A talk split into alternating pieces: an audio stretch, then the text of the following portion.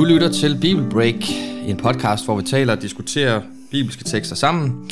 Den her episode den er lidt anderledes. Det er en special, fordi vi vil fokusere på nytår, og også hvad vi kan sådan overveje og reflektere over i forbindelse med indgangen til et nyt år. Og i dag sidder jeg over for en tidligere gæst i Bibelbreak, Hakon Christensen, som også er landsleder i Bibellæseringen.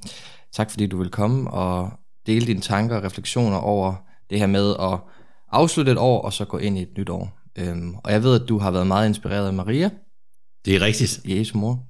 Ja. Så jeg glæder mig til at høre, hvad du har tænkt over. Men inden vi sådan går videre med at tale lidt om, hvad vi sådan kan overveje i forbindelse med nytårstiden, så øh, vil jeg læse en tekst fra Lukas evangeliet, som egentlig hører til før, sådan historisk, før øh, julens fortælling om Jesu fødsel, men den giver øh, et særligt perspektiv på, hvordan Maria, altså Jesu mor, hun ved indgangen til noget fuldstændig forandrende for hendes liv øh, forholder sig. Men øh, jeg vil starte med at læse en tekst fra Lukas evangeliet kapitel 1, vers 26-38. Da Elisabeth var i 6. måned, blev englen Gabriel sendt fra Gud til en by i Galilea, der hedder Nazareth, til en jomfru, der var forlovet med en mand, som hed Josef og var af Davids hus. Jomfruens navn var Maria, og englen kom ind til hende og hilste hende med ordene. Herren er med dig, du benåede. Hun blev forfærdet over de ord og spurgte sig selv, hvad denne hilsen skulle betyde. Da sagde englen til hende, frygt ikke Maria, for du har fundet noget for Gud. Se, du skal blive med barn og føde en søn, og du skal give ham navnet Jesus. Han skal blive stor og kaldes den højeste søn, og Gud Herren skal give ham hans fader i Davids trone. Han skal være konge over Jakobs hus til evig tid, og der skal ikke være ende på hans rige. Maria sagde til englen, hvordan skal det gå til? Jeg har jo aldrig været sammen med en mand. Englen svarede hende, Helligånden skal komme over dig, og den højeste kraft skal overskygge dig. Derfor skal det barn, der bliver født, også kaldes helligt, Guds søn. Også din slægtning Elisabeth har undfanget en søn nu i sin alderdom. Hun, om hvem man siger, at hun er ufrugtbar, er i 6. måned. Til intet er umuligt for Gud. Der sagde Maria, Se, jeg er Herrens tjenerinde. Lad det ske mig efter dit ord. Så forlod englen hende. Hagen, den her tekst, der jo har Jomfru Maria som sådan sit fokus, eller som er ligesom hovedpersonen i teksten. Hvordan har du egentlig fået den til at hænge sammen med det, at vi nu er på vej ind i et nyt år? Jamen, jeg er egentlig øh, voldsomt inspireret af, af Maria. Hun er et, et forbillede på mange måder. Først og fremmest tænker jeg, hun er et forbillede ved sin tro. Og det er på det felt, at jeg synes, hun er voldsomt inspirerende for mig, med tanke på, at nu går vi ind i et nyt år, og sige, hvordan skal din tro komme til udtryk i mødet med Guds ord? Her tænker jeg, at, øh, at Maria for min del i hvert fald er blevet et forbillede, og det er egentlig sket meget lavpraktisk ved, at jeg er begyndt at bruge en bog, der hedder Et halvt år med Jesus, øh, som er en bibeldagbog til Lukas evangeliet. Den er kommet på Lukas Media. Og øh, den har tvunget mig til at læse Lukas evangeliet langsomt og øh, tage lidt notater undervejs. Og øh, det åbnede mine øjne øh, for, for Maria og hendes øh, fabelagtige øh, tros øh, vidnesbyrd. Hvordan så, når du siger, at du har læst den langsomt, hvordan har det sådan praktisk udmundet sig? Ja, men det giver sig udtryk i, at det er en bibeldagbog. Øh, det er egentlig en, en bibeldagbog, hvor, hvor Lukas evangeliet er delt ind i 100 afsnit. Og det vil sige, det er forholdsvis øh, små tekstafsnit. Og der læser man så en, øh, der er en til hver dag, altså der er der, til, til, til hver dag, og, og en lille ramme til at, at skrive, skrive sine spørgsmål, sine protester, sine øh, glæder, øh, sine jagttagelser øh, ned. Og der er nogle øh, udfordringer og nogle øh, bønnevejledninger og sådan lidt. Og, og det med at, at skulle læse Bibelen med det ene øje og have en blyant i hånden øh, samtidig, det har på en eller anden måde tvunget mig til at have et lidt mere skarpere fokus, øh, og ikke bare læse henover, øh, men, øh, men, men, men se nogle ting. Det kan altså for mig i hvert fald være, være, har været en, en, en god hjælp og en god variation til min, min daglige bibelbrug.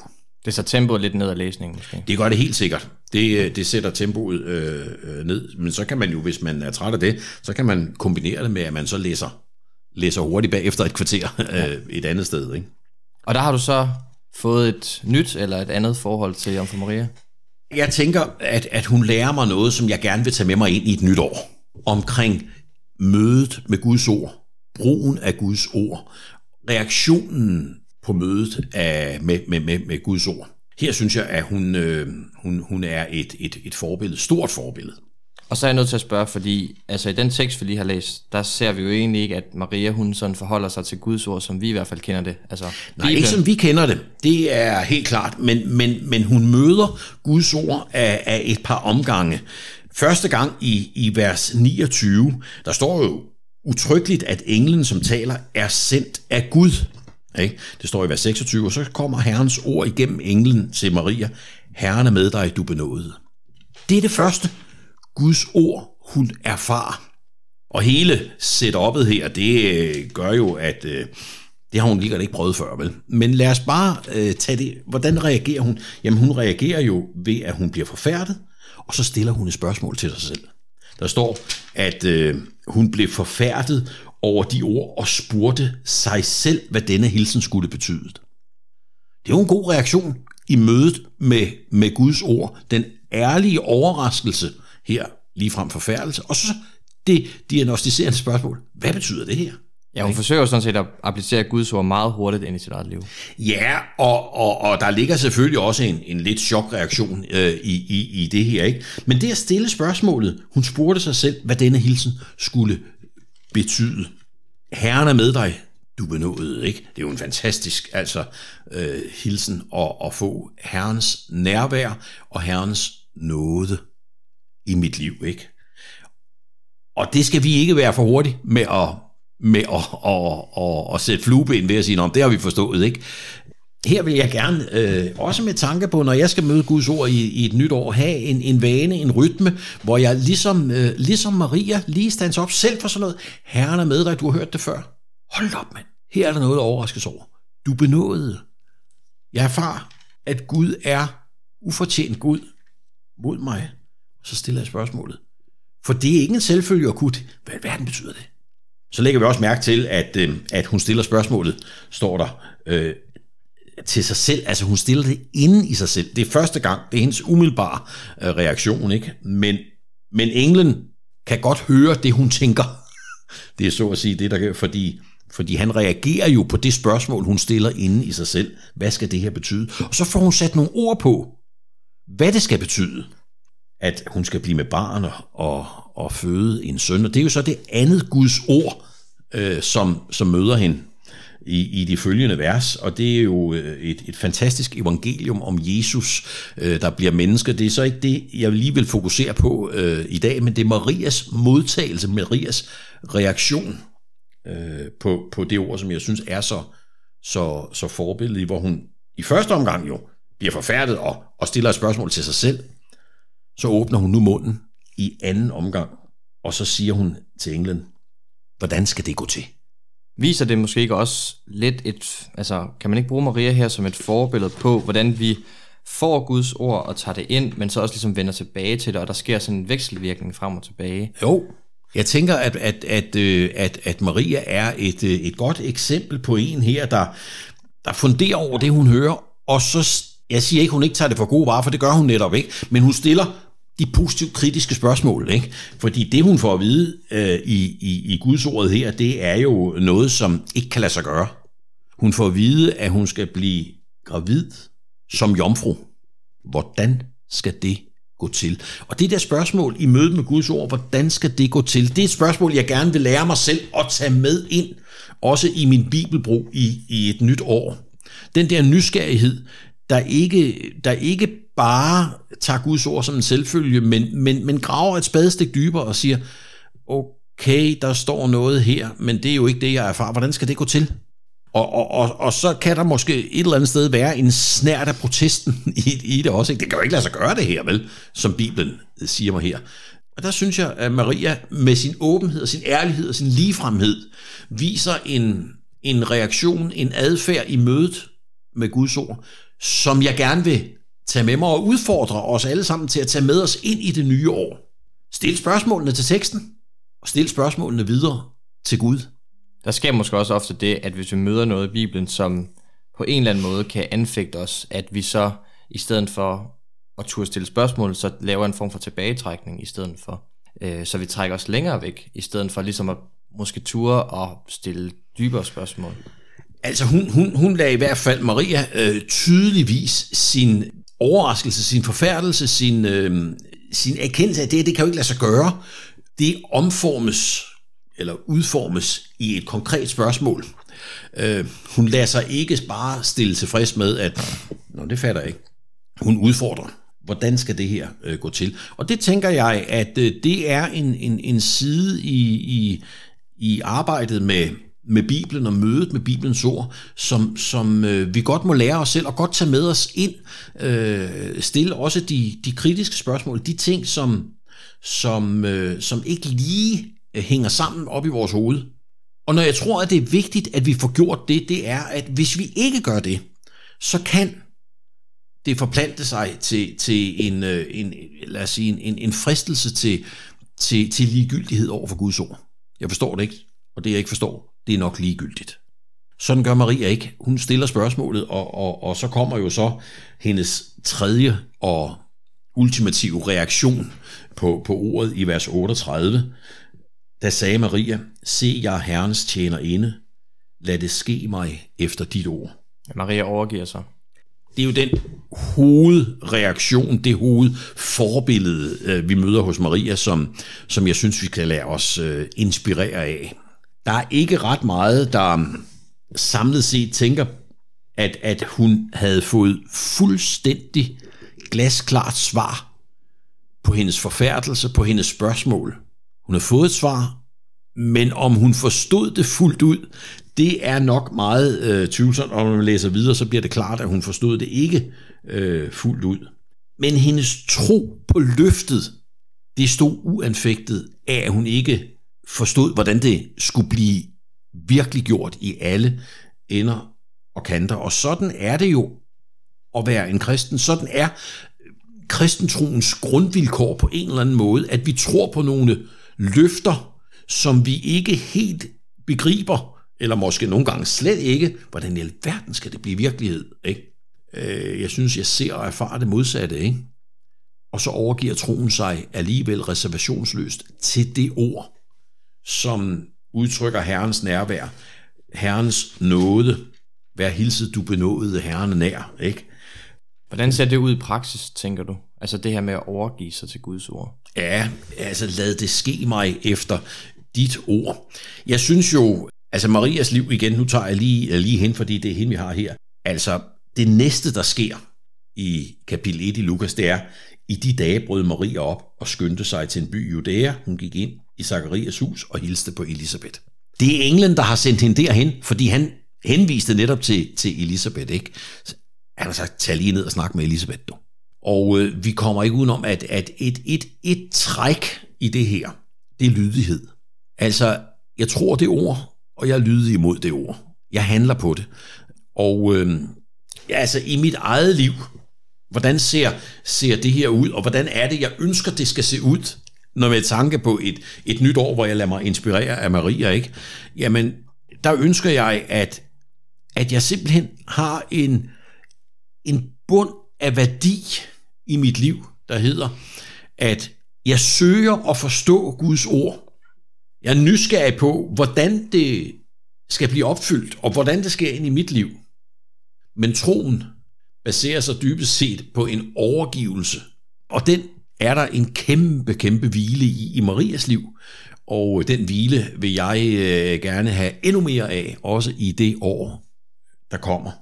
Jeg tror måske også, den tradition, som vi er rundet af, sådan den her mere lutherske, hvor ordet har været centrum, nogle gange måske også har misset den praktiske del af, af troslivet, altså at det at sæt, placere sine fødder i kirken om søndagen for eksempel, eller det at finde sin bibel frem og praktisk have nogle vaner, det er på en eller anden måde, altså det er jo et udtryk for tillid til Gud og tillid til, altså en overgivelse til troen. Ja.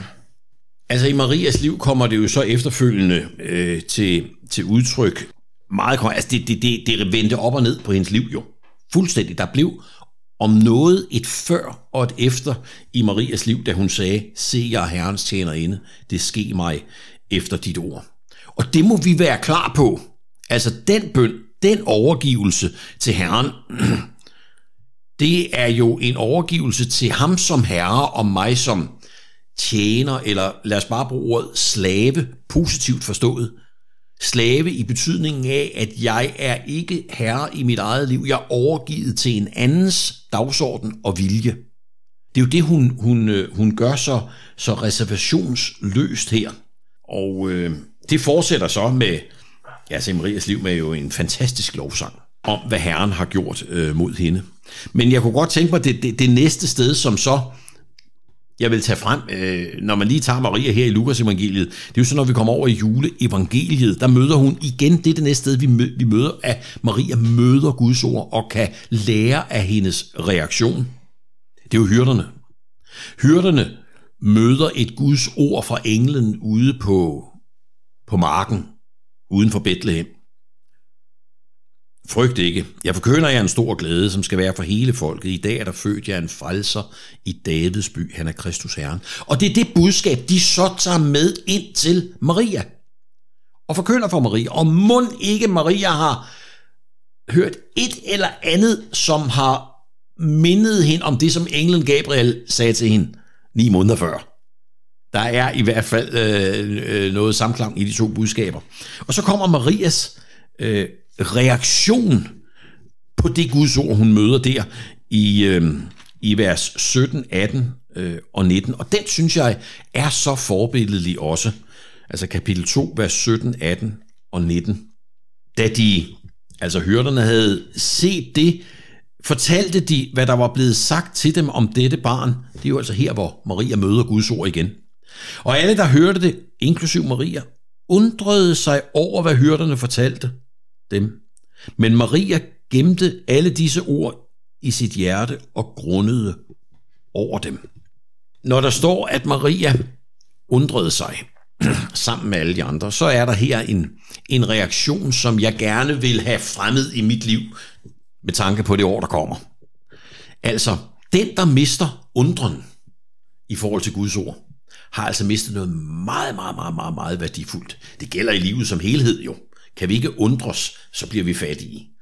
Og det gælder også i forhold til Guds ord. Så er vi på vej til slet, slet ikke at have grebet om, hvad det handler om. Og hvis man sådan skal prøve at sætte det her ind i en sammenhæng, hvor vi skal så udleve det, og nu synes jeg, vi har kommet ind på nogle sådan praktiske ting. Altså, hvordan tænker du, vi kan applicere de her ting? Jeg tænker, at øh, når der står om Maria, at hun gemte øh, ordene i sit hjerte. Hvordan kan vi applicere det? Ja, så det første, øh, jeg vil sige, det er, det er jo ikke noget med, at hun gemte det væk. Altså oppe på loftet, som vi kan gemme julepynt væk. Men hun gemte det som en kostbar skat, og så grundede hun over det. Det vil sige, hun gemte det et sted, hvor hun kunne trække det frem igen og igen og igen.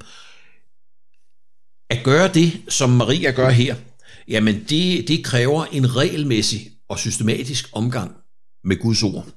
Det værer sig i den kristne menighed ved gudstjenester og møder og forkyndelse. Det kan være i bibelkredsen, det kan være ved, i familien, i andags, øh, familieandagt, det kan være i den personlige brug af, af Bibelen.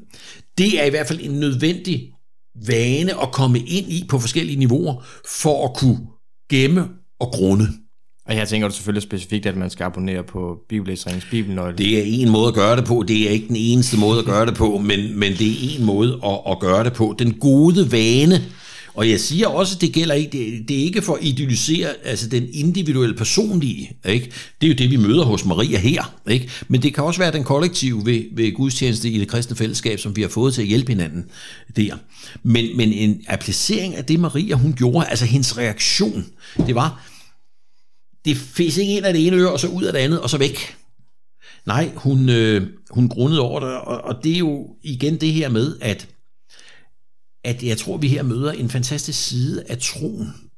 Den bliver ikke færdig med det. Øh, der er en side af troen hos Maria, som handler om forståelse, og hun søger forståelsen. Hvordan skal det her gå til? Ikke? Og hun grunder over det. Hun søger forståelsen og trænger dybere ned.